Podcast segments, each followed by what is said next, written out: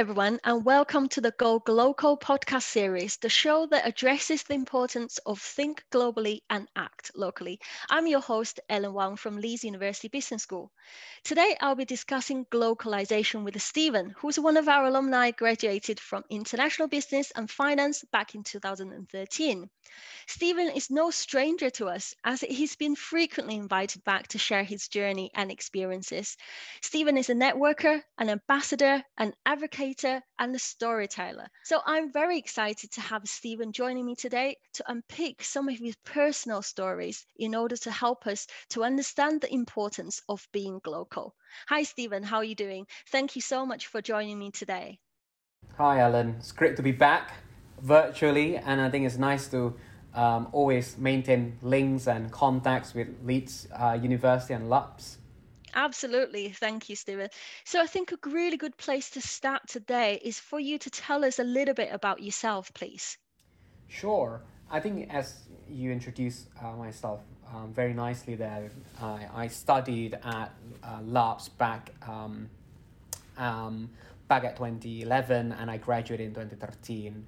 Um, a little bit about me after graduating from LUBS, I worked for a couple of years at a prime brokerage division at UBS Investment Bank in London office, so somewhere uh, around Broadgate, Liverpool Street Station, um, where, you know, just like any other investment banker working till late midnight. And then I decided that's my passion. It's probably not finance, but joining a strategy consulting. So uh, currently I'm, I'm working as a client engagement lead at Accenture Strategy uh, where I'm focusing mainly on UK, Europe market, as well as Asian financial services markets. I've dealt with the likes of Brexit crisis management, COVID 19 impact assessment, and now I'm driving a central sustainable finance and COP26 agenda for Accenture. And for those of you who are listening, COP26 is a major climate change summit that's going to happen in November 2021, where the UK is hosting its uh, presidency for the COP26 summit. That's great, Steven. Thank you so much for that introduction. And it's so good to know that you've been involved in so many big assignments as well. So, um, just follow up on that. I'm interested to learn a bit more about your journey and how Leeds degree has helped you with your career after graduation, please. Sure. I think I should probably call out the overall Leeds experience really from the, the, the big part of that is the degree, but as well as the university life as the second key component that together both the degree and the university life really advance my personal development. So in the degree, so I came straight to the second year of uh, Leeds University Business School, um, doing international business finance as a direct entry student um, during that, I sort of knew that I was really looking after and going for the finance jobs because you know when you studied international business finance and when the whole batch is aiming for banking job, finance job, that's kind of your mind sort of geared towards that. Um, direct entry students was a, a special route because normally um, you join LUBS um, as a fresher, as first year, um, where I came um, straight second year. Um, I did my college at into Manchester, then uh, get into Leeds.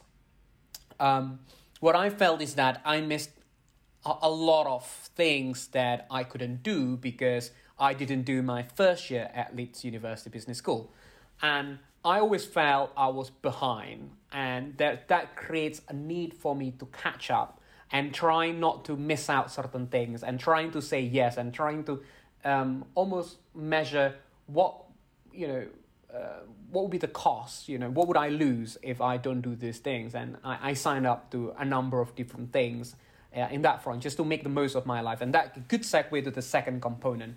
I think uh, a little bit of my journey in leeds something that probably i reflect now that i i, I truly champion intercultural interest and international students community when I was elected as the activities exec for culture representatives at the union at the LUU. So I was elected to really represent uh, international students as well as working with the presidents of culture societies. At the time, there were about 25, maybe there are, there are, there are more now at LUU. So it's really working with, um, you know, the likes of BBC, the Chinese societies, until like Vietnamese society. So really very diverse. It's Eastern European societies as well. Uh, I I didn't realize how much that sort of intercultural awareness gave me a true competitive edge, and that experience in working with such a global community in Leeds and the presidents and committee members of different cultural societies working in one of the largest cultural events and international student events at the time in 2012 2013 uh, which led the University of Leeds winning the most internationalized um, university uh, with the highest satisfaction of international students at the time was fantastic and and that really gave me an experience that how can I work in a multicultural setting. So I think um, from degree wise, I came as a second, uh, sorry, a direct entry student straight to the second year. I felt like um, sort of I was missing out on a lot of things, and I'm sure I still kind of regretted that I didn't do my first year Leeds, but you know, it is what it is. Um, I signed up to like eight to ten different societies, just trying to get to know um, and that probably were one of the reason why I tried to step out from my comfort zone and, and, and just do what no um, no shouldn't normally do just because that feeling of um, constantly want to catch up and and you know that sort of activities and proactivity lead me to um, you know becoming the president of Indonesian societies and the uh, intercultural ambassador for the university and the activities set for LUU that brought me into where I am today. That's great. Thank you so much for sharing your story, Steven. I must admit, I never realized you were direct entry students, which explains a lot because you talked about, you know, your fear of missing out in terms of the opportunities, especially not having studied the first year in, in LUBS. Uh, but also, there's one point that you mentioned about your the, the awareness of intercultural competencies give you the edge of the competitiveness when you're looking for um, for employment. Um, so just kind of follow up on on that train of thought. As a former international student who's missed out this first year in the UK and now have settled in the UK working for a very global reput- reputable organization what are your thoughts on the term of globalization? Do you think is really important in the workplace? Sure. Um, let me share a personal story and i think the whole degree and life experience or studying experience Leeds really gave me an edge in a way that being able to be prepared in working you know in a team with 10 different nationalities and sort of knowing what are um, you know the, the, the, potential um, kind of success success tips and how to better integrate and how to come out um, in a in a high performing manner um, makes a huge difference. Because if um, you know, if, if you're like me who really wish to uh, develop myself and work and kickstart your career in a global multinational companies, then please do expect a diverse set of intake of uh, teams or profiles that they're recruiting. And majority of multinational companies now have a target inclusion diversity as well that they recruit, you know, from gender perspective, from minority ethnics. They, they really do champion these. And um, a lot of our internal studies suggest that because of the diversity of perspectives and backgrounds that really lead for innovation and innovative themes on how we are able to solve uh, client problems that are also quite diverse. And I think that sort of things will only continue. In a COVID 19 context, and that's more recent, globalization is far more important because what you see here global companies will have a central team in their headquarters you know having a global decision making type of thing. And they would also have local teams everywhere in their relevant offices. Could be in southeast asia it could be in china it could be in middle east right? The point on covid-19 it's all about how to empower local leaders to make intervention and make decisions and the whole globalization, I think companies that thrive in the context of COVID 19 are those that recognize different local presence, local footprints have different needs. Their behaviors in response to pandemic are different. The way the local governments or the national governments um, handling COVID 19 are very different as well. Some of Asian countries perform better than the likes of, say, Europe or the United States during at the peak of the first or the second wave of COVID 19.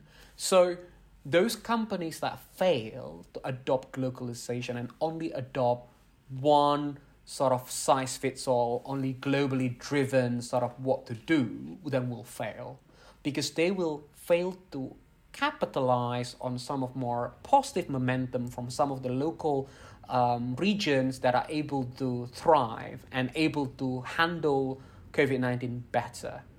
At the same time, those companies that adopt and perform you know these global local uh, get these global local dynamics right are able to thrive because they will be able to diversify their ways of working the local sort of footprints that require more adjustment will be allowed to do so those that you know still constrained because of apc can also do that overall covid-19 is a great imperative for companies i think to really embark on that global local dynamic and getting the globalization correct. And it started from teams, right? If the people joining the company, that's why I started with my personal sort of observation and my personal perspective.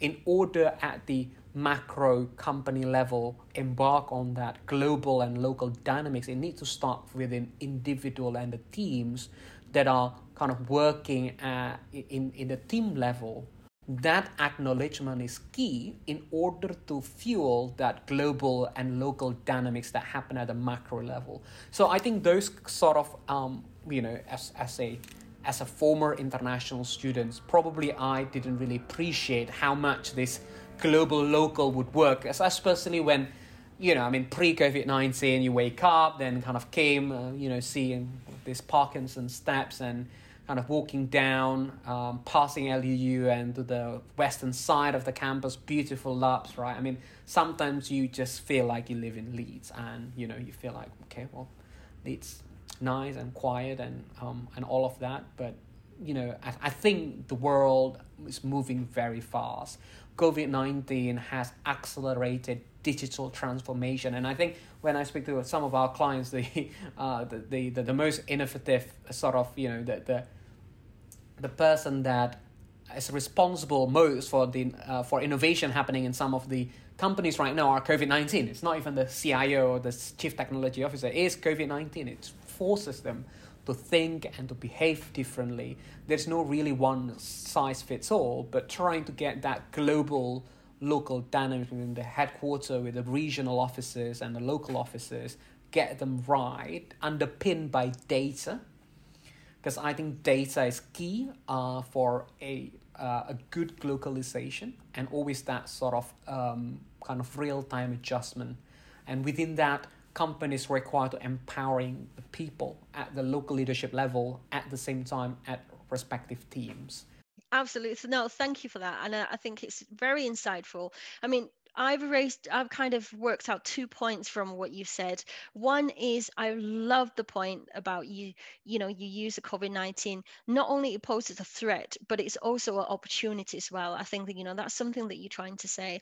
And the other point, I loved what you said about, you know, it, it really kind of um, make the local leaders to come up with innovative uh, interventions because of COVID 19. You know, I think that's, that's absolutely um, the key which is the the fact that covid-19 has accelerated the way that we work how we do things and everything else around it as well. Um, so obviously when we talk about covid-19 um, you know i can't help to think about the restrictions on international mobility as a result of that.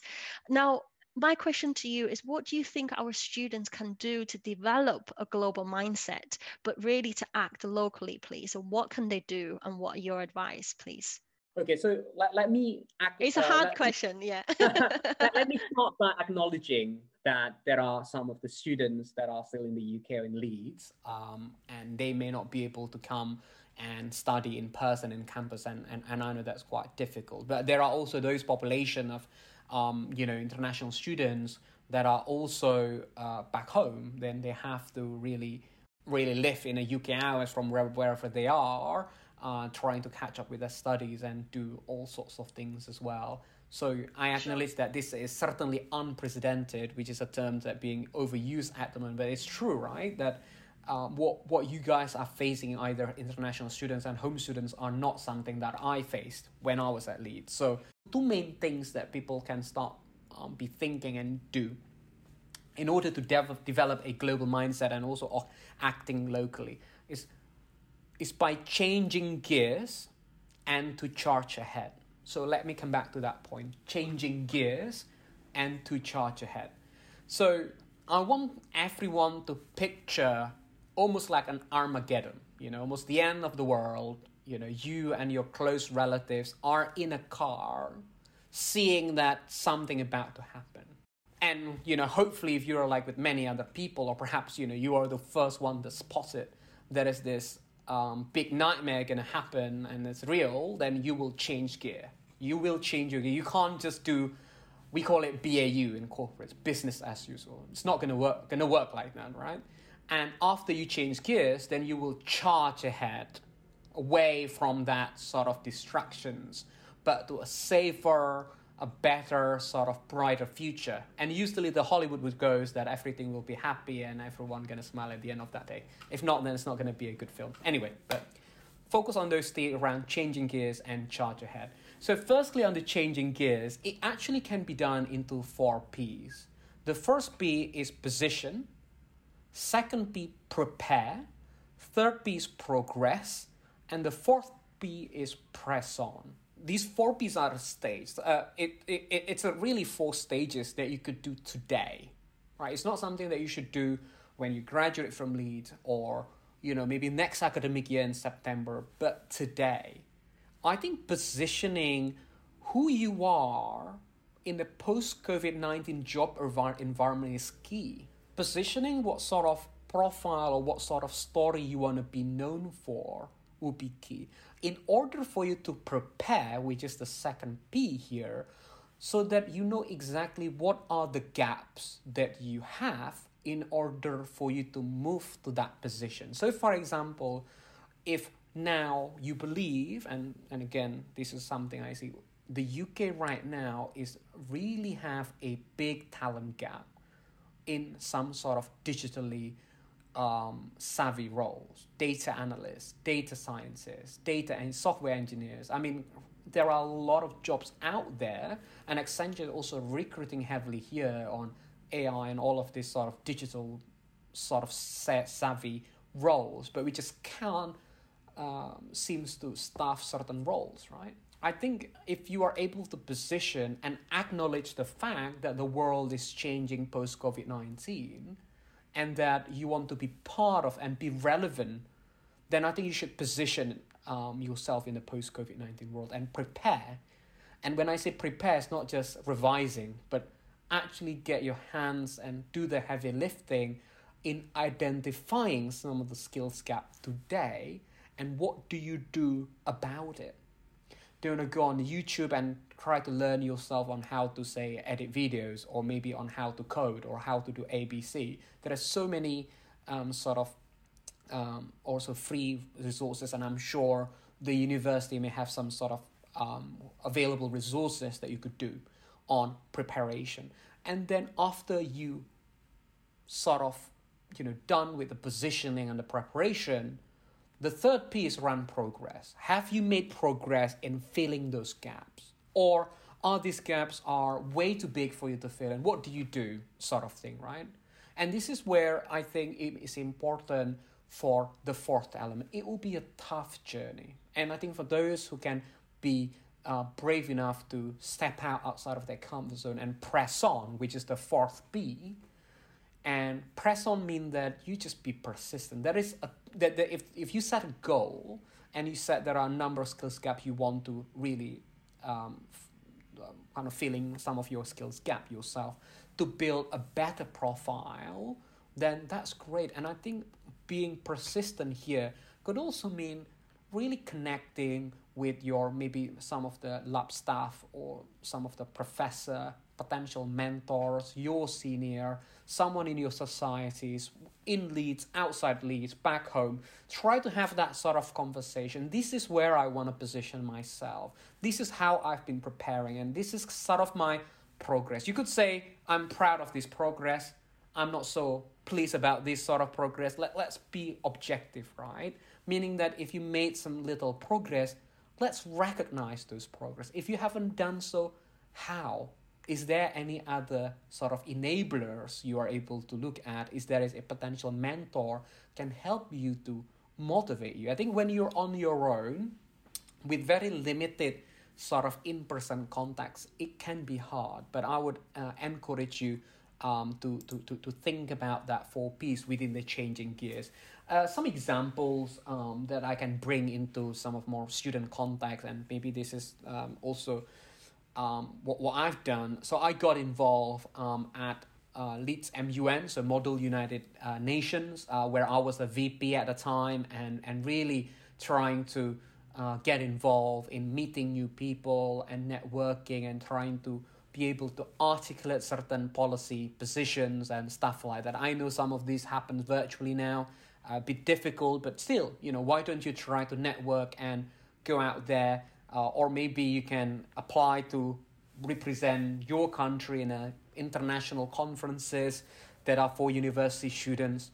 These sort of things happens in person normally but i know they turn into online in the wake of uh, covid-19 so that could be a possibility um, you know uh, for to, to do certain things that are uh, helpful for personal development side of things or you know you could also apply to speak or present at some of these conferences as well that will try to enhance some of your skills that you haven't done if digital is not your thing right? But again i mean um, i mean sometimes acknowledging you know what you don't want to be and who you want to be is also important. It's just taking the first step and it could mean listening to Ellen's podcast on Glocal right? And acknowledging that you need to change gears to charge ahead.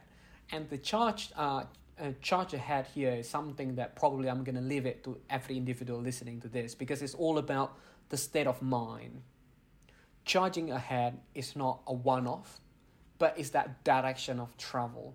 So once you know the positioning and once you know how to prepare and progress, charging ahead is it's really a state of mind of a growth mindset that you just want to continually improve on day in day out and just never settle for less. And you know think about some of this framework and what you could do today to change gears to charge ahead.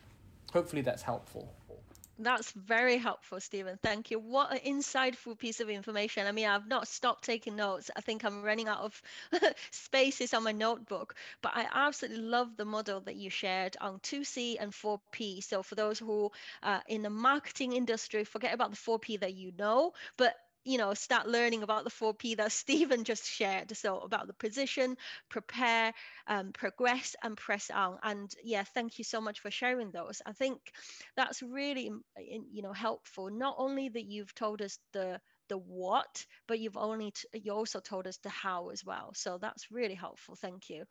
Um, one of the things i just wanted to kind of touch up on which you mentioned very briefly in terms of where entering into the the information technology and the digital transformation era, right?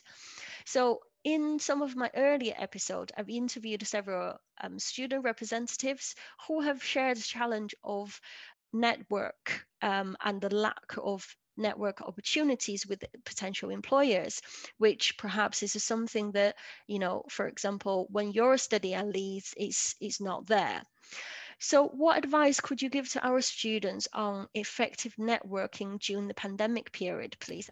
Again, I'm not a student, so currently living of the you know living from the pandemic, so uh, I'm not probably best best place to share. But if I could reflect on some of my experience in the past and seeing how some of these activities done online, I think probably three quick things. So one is around making active contributions. Secondly, sharing your story and who you truly are.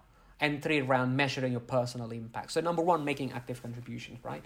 Um, you know no matter where you are either you're in leeds outside of leeds you know elsewhere in your home uh, with your parents in the uk or if you're in you know respective home countries there is no reason why you can't join a community or a society. This is even more important that you are connected through club or society or community. Probably not sport because you can't do sport whilst virtual. But i think there are so many i'm sure societies that can still run and that can still meet regularly um, through that and contribute you know to those that you're passionate about. So that you know some of the roles you know if you apply for a committee position it's not like another burden that you have to do.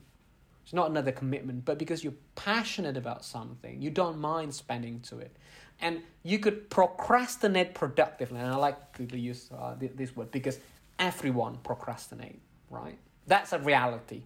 Whether you're working whether you're studying everyone procrastinate.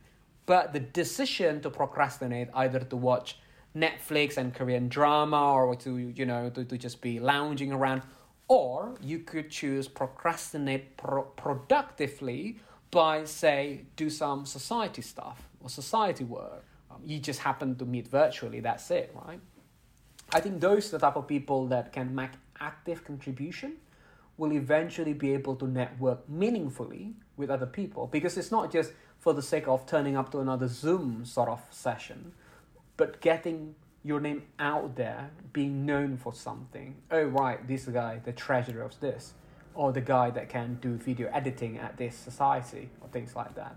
And this is a great opportunity because I'm sure there will be demands for some of your contribution. And this is where you could make a difference, where perhaps similar folks around you will need you the most. Secondly, around sharing your story, I think I would highly recommend people to use um, LinkedIn and other sort of relevant social media to share positive stories on you know a number of milestones and i think that's great because you know you you are being thankful on something. You know if you just did a virtual internship at a particular company share about that to your networks and it's great. Or maybe you can share how thankful you are to a mentor of yours that have done that have provided a bit of their time maybe half an hour coffee catch up and you know giving you inspire inspirations and giving you a way on blah blah blah whatever right? I think sharing your own sort of milestones and thanking other or recognize other people contribution towards you will go a long way. That could be a good way for you to network because you know you've done something and then you share it. It amplifies the reach at the same time when you recognize someone that give indirect non-monetary sort of satisfaction indirectly to the people that have helped you that hopefully generate for future sort of conversation. Don't you know have a conversation and it's just very one-off and i think there is this mentality that people do in networking or you know when you're not very very familiar with networking you just try to use or you know take advantage of people's time to create this one one off or a very short term sort of networking um, or sort of short term relationship. What can I take advantage of this guy? Oh, I can probably drop this guy name on CV because I'm applying for something, or I need him because I need him this because you know that type of mentality. I'd encourage you to uh, I can encourage um, you know lead students to think more of a long term. You know when when you embark on potential mentors or one or two other people in thinking around you know what sort of long term relationship and mentorship sort of relationship that you can embark on rather than just one off.